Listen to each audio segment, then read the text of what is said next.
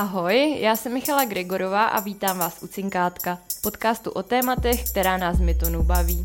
Co jsme zač? Investujeme do startupů a taky se rádi povídáme s lidmi, kteří jsou chytřejší než my. Tématem dnešní epizody je time management. Mým hostem je Aneta Martínek, šéfka a spoluzakladatelka Holek z marketingu, což je mimochodem největší česká vzdělávací platforma, co se týče marketingu. Ahoj Anet. Ahoj Míšo, děkuji za pozvání. Anet, tobě čerstvě vyšla knížka Organizační porno s podtitulem První česká kniha o organizaci času pro ženy. Takže to téma time managementu se mi tak nějak samo nabídlo. Než se tě budu ptát, co se tě osvědčuje, popíšeš prosím na začátek svůj životní kontext, tím myslím, jak velký tým a jak velkou rodinu řídíš. My jsme vlastně tři co-founderky a ten tým dohromady aktuálně čítá 16 holek. A velkou rodinu eh, řídím jeden manžel, jedno dítě, tři roky a dva psy. Já jsem se v rámci přípravy na tenhle podcast ptala dvou kolegů, co mají malé děti. Byla to žena i muž, s čím oni jako v rámci organizace času nejvíc spojujou. A na čem se oba shodli je ta velká nepředvídatelnost a nutnost improvizace. Pak tam samozřejmě, nebo možná ne samozřejmě, ale zazněly tam mm, výčitky svědomí, takový ty, co se ozývají ve stylu neměl, neměla bych tolik pracovat, radši se věnovat rodině. A kolegyně k tomu ještě přidala jako únavu z toho, že často cítí nutnost to svoje rozhodnutí začít pracovat, když byl synový rok, že ho ještě musí jako obhajovat před, před ostatníma lidma. Chce se ti to jakkoliv okomentovat ze tvýho osobního pohledu? To je mu postupně, možná to je na další podcast, ale nepředvídatelnost je strašná. Pro mě to bylo to nejtěžší, s čím jsem se směřovala strašně dlouho. Taky proto, teď je začátek října, a prolejvám aktuálně svoji dceru všema vitamínama, které existují, abych se vyhla klasický, prostě podzimní, nepojmenovala bych to slušně, no prostě furt by byla nemocná. Tohle je fakt špatný a hrozně těžce se s tím vyrovnává. Mě právě zajímají tvoje mechanismy, jak se s tím vyrovnat, protože pokud je někdo perfekcionista, tak předpokládám, že to pro něj bude ještě bolestivější než jo, pro jo. lidi, kteří to mají hozený trošku. Hele, uh, jen, několik věcí. Jo. První věc je uh, mít dobře zasvěcený ten tým, uh, že vlastně může přijít prostě, že v neděli večer jim polovinu věcí zruším a druhou polovinu věcí na ně přesunu. To je první hrozně důležitá věc, prostě, aby ten tým jako věděl, co to pro mě znamená. A nedávno uh, jedna kolegyně řekla, když byla Amalka, moje dcera nemocná, tak říká, a tak to je v pohodě, ne, tak ona jenom leží, když je nemocná. A já úplně, tříletý dítě, který má horečky, neleží. Prostě má ještě víc energie, nedá se zabavit, je ještě víc jako přicuclý na všechno okolo. Tak je dobrý jim vlastně říkat, co to znamená. A i pro vás, že třeba fakt jako se s tím ten člověk nějak srovnává, že tohle to stane. Když tahle ta situace přijde, tak se dám ke kalendáři s manželem a říkám, tady potřebuju být, prostě tohle nemůžu zrušit. Uh, můžeš být ty doma? Ano, ne. Pokud nemůže být, tak jdu dál. Další na řadě je moje ségra. Saby, můžeš? Nemůžeš. Další na řadě jsou babičky. A takhle jako jdeme postupně. Že to je první věc. Nebo přehazuju věci z offlineu do onlineu. Takže vlastně velmi strategicky, prakticky jdu tím kalendářem a zapínám si v hlavě prostě nouzový tlačítko. Teď je takováhle situace. Takže to je jako první věc. A potom mít okolo sebe ten support club, který prostě jednak uh, přesně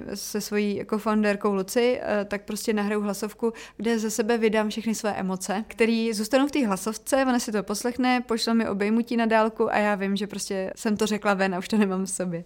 Takže to je, to je asi tak, jak se to s tím vyrovnat. Takže to je ta nepředvídatelnost. Potom si tam zmiňovala takový to jako rovnováha takový mezi tou ty, rolí. Takový ty výčitky svědomí, jestli, eh, že buď máš pocit, že bys měla víc pracovat, anebo jo. máš pak pocit, že bys měla být víc s rodinou. Jo, jo. První věc, eh, jak já jsem to řešila, byly terapie, eh, protože prostě mm, jako tohle není něco, co já si sama vymyslím. Eh, já jsem hodně potřebovala pomoc u tohohle, protože jsem to hodně řešila, tady s tou rovnováhu. A teď si myslím, že žiju v naprostý jako rovnováze mezi tím vším, a kdy přesně do čtyř hodin pracuju, pak vyzrávám malou, jsem s ní až do večera a jsem naprosto jako saturovaná všema těma rolema. A samozřejmě, když mám náročnější týden anebo víkend, tak si opravdu dávám ty volna a vezmu ji ze školky, jsem s ní celý den a dávám fokus jenom na ní. A v tu chvíli prostě mít ty mechanismy záchytný toho, že si s tím dítětem udělám to volno, nebo mám ten čas s ním jenom pro sebe. Ale tady jako nemám konkrétnější typ, než je ta terapie, protože to jako, mě to pomohlo nejvíc v tomhle stavu. A třeba kromě té terapie i nějaký knížky nebo uh, mluvení s někým v podobné situaci jsou je i tohle třeba něco, co Určitě, určitě. To, to sdílení s těma holkama, který to tak mají a mě, mě to třeba nefungovalo, protože jsem neměla okolo sebe moc pracujících holek, proto jsem o tom začala mluvit já a, a teď se mi přesně zpětně vozívají, že, to, že jsou jako hrozně rádi, že třeba někdo řekne nahlas, že v devíti měsících dal dítě do jesliček, protože se pak jako necítí blbě, že to, že to dělají. A knížka mě napadá Dvojitá výhra od Michael Hyatt a jeho dcera, kterou si nepamatuju, jak se jmenuje. A to je hrozně zajímavé, protože to je napsaný, eh, píše to dcera a otec. A kariérně hodně založený otec a dcera. A, a jsou tam super ty pohledy. No, tak to mi třeba taky hodně pomohlo. A od z té knížky já jsem si vzala rozdělení 8-8-8. 8 hodin práce, 8 hodin volný čas, rodina, koníčky a 8 hodin spánek. A ideální stav je pak 6 hodin práce, 10 hodin ten čas a rodina a 8 hodin spánek.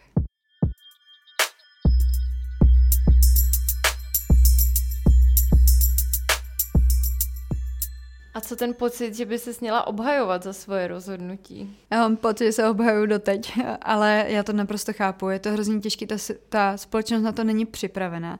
A ani v té pražské bublině, kde jsem si říkala, že to nebude tolik, tak to pořád je, že se ty ženy musí obhajovat. A nebo třeba když chtějí, tak nedostanou tu jako tu možnost se vrátit do té práce. Ty zaměstnavatele je nechtějí, protože pro ně je to taky nějaká investice do toho uh, udělat ten flexibilní pracovní úvazek a tak dále. A je to hrozná škoda, protože takhle přicházejí o strašně dobrý seniorní, loajální lidi. Takže obhajovat se před sebou, před svým partnerem, před svojí rodinou, je to těžký, uh, ještě dlouho to těžký bude. Myslím si, že i moje dcera se jednou bude ještě pořád jako obhajovat v tomhle tom, že ta změna nebude tak rychlá, ale tam mám jako jediný vzkaz a to jako vydržet, protože není nic lepšího, než když ta žena, když má prostor se zapojit, když chce, když nechce, tak je to v pohodě, ale když chce a dostane ten prostor, tak ona jako vykvete uh, a prostě je spokojená. Ona je spokojený dítě, je spokojený partner nebo ta rodina a vlastně to je celý víc harmonický hezký. Takže jako vydržet. V jakém poměru mícháš home office s prací mimo domov? Velký poměr je práce v kanceláři. Já naprosto miluji naší kancelář, náš tým, proto opravdu myslím si, že 80-90% pracuji v kanceláři, když je malá nemocná nebo prostě nějaké věci okolo, tak párkrát jsem na home office, ale strašně mě baví být v tom týmu, být offline. A jak to máte nastavený, eh, nastavený s týmem? Máte tam nějaký poměr home office a práce z kanclu, na kterým jste dohodnutý, nebo to necháváte na lidech? Máme daný pravidla eh, pro tohleto. Eh, pondělek je nejdůležitější den firmy, to znamená, tam chceme, aby opravdu většina lidí byla offline, máme nejdůležitější porady a meetingy a tak dále. A zavedli jsme pátek jako home office day, protože my hodně často pracujeme o víkendu, protože třeba zahajeme akademie o víkendu, takže holky jsou často i o víkendu v práci, to znamená, že trošku je nutíme ten pátek zůstávat doma a možná mít i volnější režim. A jinak vlastně eh, jsme offline, ale samozřejmě holky mají možnost kdykoliv eh, si ten remote office, home office vzít. Máme holky, které odjeli prostě na měsíc do Portugalska, pracují o tam tať a je to v pohodě. Hrozně záleží na tom, aby se to nastavilo v tom týmu, aby ta práce šla zvládat. Pokud je to eventačka, která pořádá offline eventy, tak tam to úplně není slučitelný, ale my většinu pozic máme doufáme, že to jde. Jaký tooly jsou pro tebe osobně při organizaci času nejdůležitější? Pro mě nejdůležitější tooly, který používám, tak je to-do list, eh, který si prostě píšu každý den a ten si píšu na papír, ten není online, prostě papír, tuška je to nejlepší. Potom v rámci firmy, tak eh, stěžení je Slack, ve kterém jedeme veškerou interní komunikaci, Asana, ve kterou jedeme eh, veškerý prostě projektové věci, Figma, ve který máme kompletně celou grafiku a samozřejmě pro nás ještě je, je důležitá Abra, což je samozřejmě účetní systém a to jsou asi ty nejdůležitější, který používá. Jo a pak ještě Toggle. Jedeme, vlastně už rok je firma nastavená na Togglu, kdy vlastně kvůli tomu, aby jsme byli schopni vyhodnocovat efektivně, jak vlastně využíváme ty zdroje, které máme, tak máme ještě Toggle. Takže moje, já jsem tady měla otázku na trackování času, pro mě tohle mě extrémně zajímá. Za prvé, i ty sama si togluješ, trackuješ čas a za ano. druhý, jak se vám to povedlo zavíst v týmu, protože vůči tomuhle bývá často docela velká rezistence. Bývá velmi často. Já jsem jeden z těch, který prostě historicky taky byli proti tomu. Ale používám ho i já. Já mám to pravidlo, že jdu příkladem. To znamená, když to chci po týmu, tak přece to ne, nemůže být, že já na to budu kašlat. Takže to gluju i já. A, povedlo se nám to zavést hrozně hezky, protože jsme holkám dali kontext. A velmi často ve firmách se zapomíná na ten kontext, že se prostě něco zavede, tady máte, tady se to naučte. A my jsme vlastně holkám řekli, tady je toggle, máme ho kvůli tomu, že prostě teď odhadujeme částky za lidi na projekty a my nejsme schopni se rozhodovat, jestli je ten projekt výdělečný nebo ne, protože nám tady ta částka chybí. A my vlastně po čtvrt půl roce, co jsme eh, Toggle zavedli, tak jsme se rozhodli na základě toho jednu akademii ukončit úplně, eh, protože jsme zjistili, že je tam obrovská investice těch lidských zdrojů v rámci toho týmu a vůbec se nám to nevyplácí. A ten tým to vzal fakt moc hezky a zároveň je učíme, aby to používali pro svou efektivitu. To znamená, ať se koukají sami, a v jakým, na, na čem tráví nejvíc času. Máme holčinu, která prostě za náma přijde a řekne, hele, já jsem vyřízená, já fakt strašně mám toho jako teďkon moc, tak se koukáme do toho toglu a říkáme, hele, tímhle trávíš hodně času, pojďme to inovovat, zautomatizovat, dát na někoho jiného.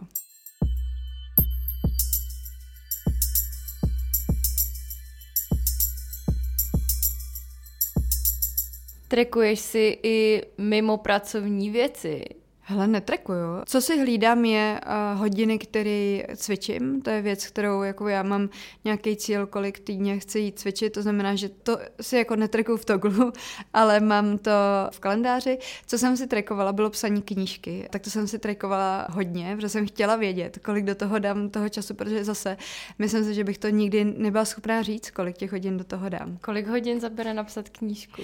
Já jsem trekovala hlavně poslední půl rok a tam bylo přes 500 hodin, takže takže hodně času to zabere.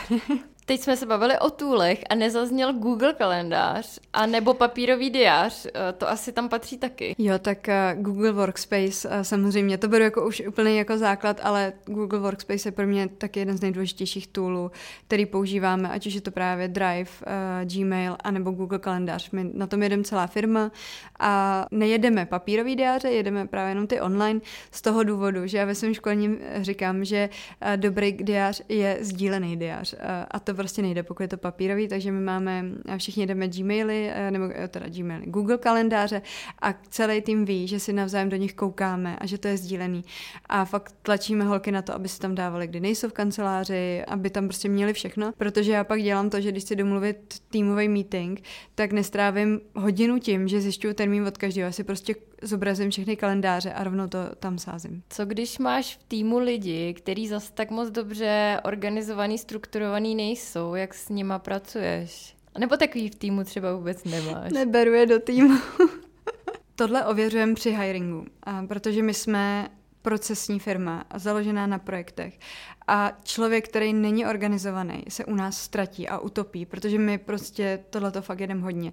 To znamená, že my se třeba ptáme na typ osobnosti, ptáme se, jak jsou na tom z používání těch nástrojů a myslím si, že opravdu člověk, který by organizovaný nebyl, tak by, tak by to nefungovalo, ta spolupráce. Jaký osobnostní testy uh, lidem dáváte? My používáme 16 personalities, a to je hrozně dobře pochopitelný, uchopitelný, je to zdarma, je to v češtině, to znamená všechny bariéry vlastně uh, jako jdou pryč a my to chceme už, když uh, lidi nabírají, eh, když nám posílají CVčka, tak uh, to chceme s tím. Hele, a když organizaci času školíš a tam ty špatně strukturovaný lidi jsou, tak těm, těm radíš co? Já s jedním velmi špatně strukturovaným chaotickým člověkem žiju v manželství už 8 let, teda 5 let v manželství prostě 8 let celkově. A já tam hledám dialog s tady s těma lidma, protože pro ně prostě nefunguje celá ta škála toho, o čem já mluvím. A co tam vždycky říkám je, běžte jako pomalu. To znamená, nechtějte hned si zavést Asanu, Slack, to-do list, ale dělejte třeba jenom to, že první týden budete ty věci z hlavy dávat na papír. Druhý týden tomu dáte strukturu. Třetí týden tomu poskládáte priority. Čtvrtý týden budete pracovat s tou energií. A u těle lidí je hrozně důležité začít pomalu. A já třeba doteď jsem nedonutila svého manžela mít sdílený kalendář se mnou. Ale našla jsem někde jako variantu mezi, to znamená, máme vytištěný měsíční kalendář na ledničce a funguje to uh, pro nás. A teď pomalu, když mu posílám pozvánky do kalendáře, tak mi je přijímá. Takže je to o tom jít jako pomalu a nechtít od těch lidí rovnou, nebo i oni sami od sebe, aby rovnou byli organizovaní. Odepisuješ na všechny e-maily, které ti přijdou? Ano. A zrovna dneska jsme se bavili s kolegyní, kdy už konečně dají AI do Gmailu, aby nám předepisovala odpovědi na e-maily. Ale fakt důsledně nenecháváš, nenecháváš žádný e-maily bez odpovědi. Nenechávám. Já to nemám ráda a fakt chci, aby uh, ty lidi, i když je to odmítavá uh, odpověď, i když třeba to vůbec nemá smysl, tak jim jenom napíšu děkuju, uh, teď to pro nás není prioritou, ale odepisuju.